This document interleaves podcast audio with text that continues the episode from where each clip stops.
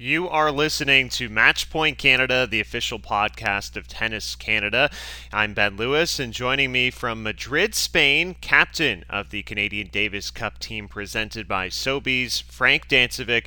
Frank, thanks so much for joining us on the podcast today. Absolutely, uh, pleasure to be on. Yeah, we appreciate it, and uh, I'll start just. Uh, for you what it's like just to be back in Madrid. You know, the last time you guys were down there two years ago, I think probably some of the fondest memories for Canada in this sport, uh, reaching an historic final. So, what, what does it mean to just get to return here and, and compete again on the international stage? Yeah, it's uh, it's it's a great feeling actually to be back with the team and with the boys again. It's been a couple years actually; it went by so quickly, and um, it's good to be back. The guys, uh, you know, we've we lost uh, some of our best players this week. Um, you know, due to some injuries and, and tiredness from from playing the from the grueling tour and, and all the protocols that have gone on throughout the, the past 16, 17 months.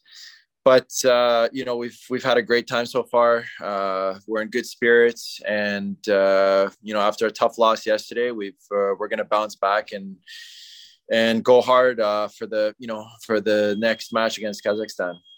Yeah, and but before we get to uh, facing Kazakhstan and uh, the challenges there, um, as you mentioned, you know Denis Shapovalov and Felix Auger-Aliassime, of course, not able to make it this time around. Just um, have you had conversations with them, and what is your confidence level, I guess, in the future then that we can uh, get the country's top ranked players to to compete at Davis Cup consistently?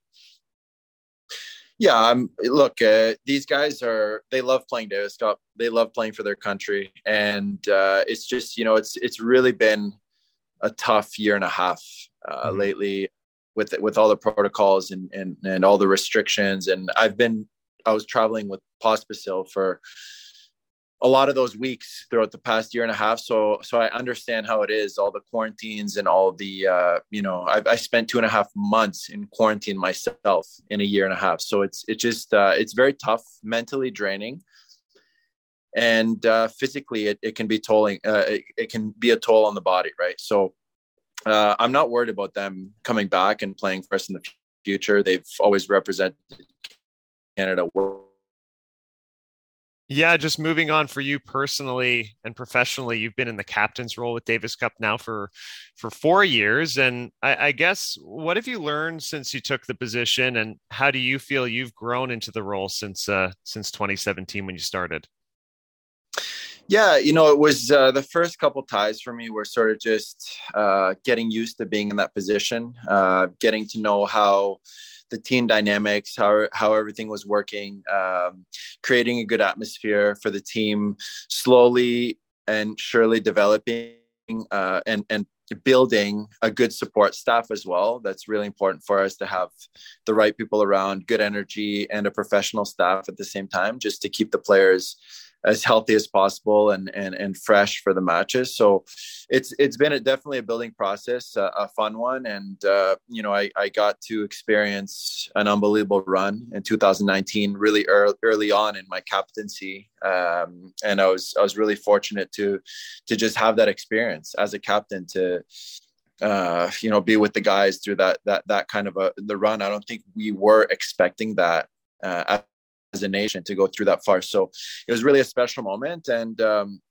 and uh, you know, I just I've learned a lot just on the chair and and how to deal with the players, how to deal with, like I said, the team dynamics, and and uh, just you know fine tuning things over time. So it's been it's been a great uh, it's been a fun ride so far. Yeah, and, and just a, a follow up to that because you played in so many of these ties yourself. You represented Canada, um, I think, a couple dozen times. Is, is, there a different approach or mindset, do you think, as a player you need towards team competition as opposed to when you're, you know, on the tour, sort of week by week competing in tournaments? Definitely, it's it's uh, it's different, but at the same time, I feel like I'm part of the match as well with the players. I try to put myself in their shoes and what they're feeling as a player. I try to bring back those feelings and try to really get in their head and understand what I feel is the. Um, I, I really uh, try to select the right type of information um, when I do relate it to the players. So I don't speak that much on the bench, but when I do speak, I try to make it very meaningful for them.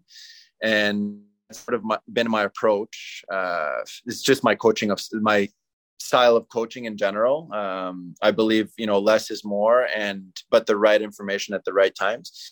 And so that whole dynamic of understanding as an athlete as well because I've been coached uh, by many coaches in the past and and you know Davis Cup captains and I've played Davis Cup 20 I believe it was 26 times in my career so I've been in that position many times and and of course everybody's a little bit different. Every player is different. We all deal with things differently. And that's another thing I've done is just learned my players and learned how they react to certain situations.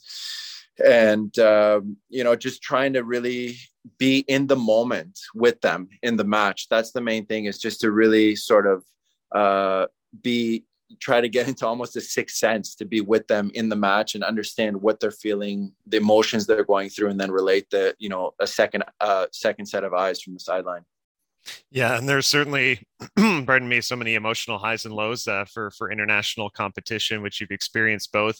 Just getting to to Group B in the tennis, um, it was a tough start against Sweden.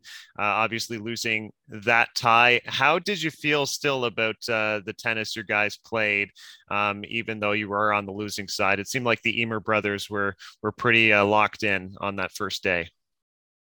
Yeah, look, the Ymer brothers, they played unbelievable. I thought that it was, uh, the, the, just played great tennis. We didn't execute as well as, you know, uh, we would have liked. Uh, you know, I think that uh, if I get into a couple tactical things in the matches, I feel like in the in the first match, Steven, uh, there was a huge turning point at four all in the first set where he was very very patient uh, you know being up 4-1 in the first set and then it got to 4 all but he was doing the right things on court being patient and Ymer was just throwing in some errors and as soon as Ymer realized that at 4 all in the first set he just he pulled back a little bit he pulled back 25% and he just started being a little bit more patient and switched and reversed the role to Steven.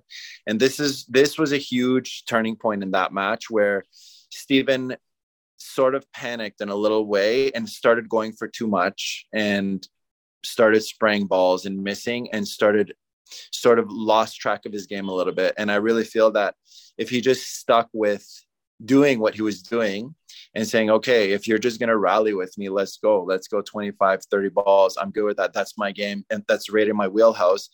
I feel like it would have been a different outcome in the match. It could have been a different match, but instead it sort of just flipped around. Ymer turned the match around by just making him just panic a little bit and go for too much and threw him out of his game style. So that's sort of what happened. Um, that's my take on, on, what happened in the first match. And then uh, Vasek, I thought he played well. Ymer was putting so much pressure from the baseline, not making any mistakes, and just playing very, very solid.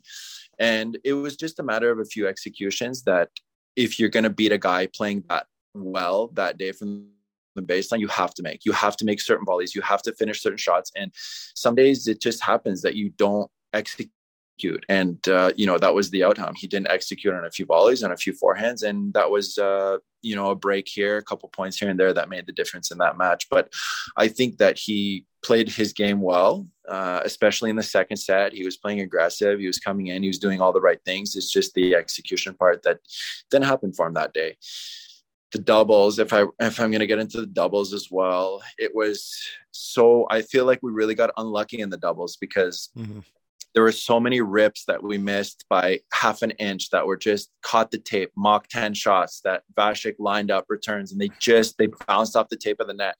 I counted four or five shots in the match and four or five points. If we even won two or three of those points, they're big points, break points. They could have made a big change and a big swing in that doubles match. So that was just uh, the doubles was that they played the Swedish team played extremely well, but it was just a few points that really made the difference there in that match. Yeah, and and that's the the state of this competition, of course, um, which uh, matches can change uh, in a heartbeat. Just uh, previewing, I guess, the matchup with Kazakhstan. Um, you'll probably agree with me here in that the, the big player that stands out to me is Alexander Bublik, who of, of course is top 40. Um, you know, he was in a French Open doubles final. He's played some great tennis in the past. Um, what type of challenges does he really pose on the court? And if we're looking at like a singles matchup for for Pospisil, what does he have to do to sort of manage those problems? Yeah, well, uh, look, he's Vasek. Uh, he's he has like his game style is uh, you know it's very actually when you look at it it's a simple game style. It's his game style. He has to play an aggressive game style. He has to play his tennis and players have to adapt to him. So it's you know there's going to be a few tactical adjustments going into the match but he has to just be you know it's a matter of about executing and and being sharp and and finishing finishing the points points off. And against the top players, against these good guys, you have certain opportunities in matches, and either you take them or you don't. And that's what makes the difference, winning and losing. So, uh, you know, I don't see him. He's not going to be changing his game style much, uh, playing uh, with that matchup. It's just a matter of you know how well he he does execute in the in the match. Certainly, and uh, we we hope Canada. Uh, we wish Canada well for that matchup with Kazakhstan. I'll leave on this final note. You know, I talked about Denis Shapovalov and Felix Auger-Aliassime. We've seen them compete and what they did in 2019. Milos Raonic has been a key figure for Canada uh, in the past, playing in Davis Cups. And uh, I don't know if you have any insight into this because we haven't heard from him in some time. Have you had any conversations with Raonic about where he is physically? And do you think there's a possibility seeing him back in this competition down the road? Uh, yeah, actually, I did.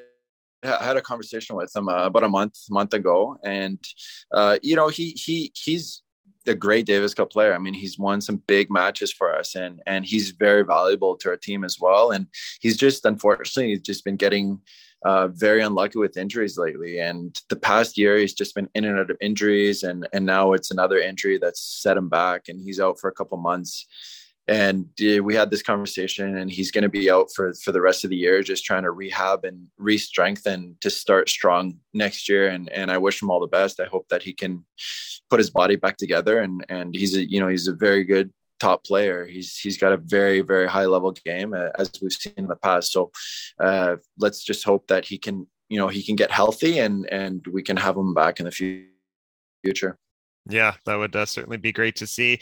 Uh, Frank, great to see you. And uh, thanks so much uh, for joining us on Matchpoint Canada. And good luck to the squad this weekend against Kazakhstan. Thanks, Ben.